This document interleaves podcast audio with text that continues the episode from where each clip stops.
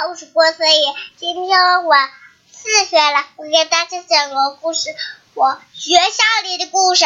真棒！小汽车会发出什么声音呢？滴滴滴，大火车呢？呼噜噜，自行车呢？铃铃铃。春眠不觉晓，处处闻啼鸟。夜来风雨声，花落知多少。车，啊啊！不要动，自己就会了。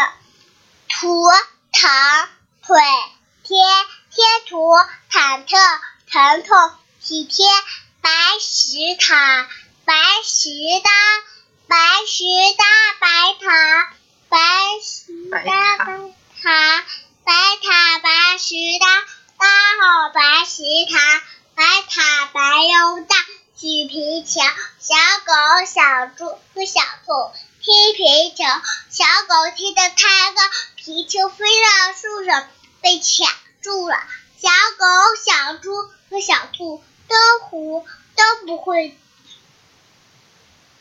都不会爬树。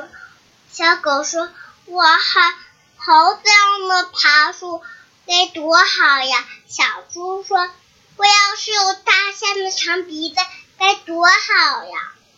小兔说。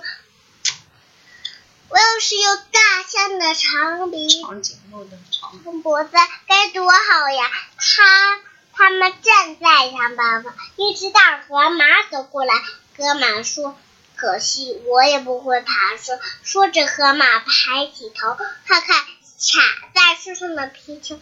正巧这时，它的屁股也摇了，啊巧，一个大喷嚏，湿湿的皮球掉了下来。小狗、小猪和小兔。说谢谢大河马，谢谢你的大喷嚏，再见再见再见。好了，今天咱们就讲到这里，讲了二分钟。再给小朋友讲一个好不好？我我行了。太阳和月亮好不好？嗯。不行了，我还忘了。嗯，再讲一个太阳和月亮吧。好啦，那跟小朋友再见再见再见。嗯，这是宝宝在幼儿园学的故事，是不是？好的，那，今天是二零一七年的十一月，嗯，十一月，妈妈说错了，今天是二零一七年的四月十二日了，哈。好啦，宝宝讲故事，嗯，今天特别棒哈，就是讲的时间有点少，好，我们就今天就到这里吧。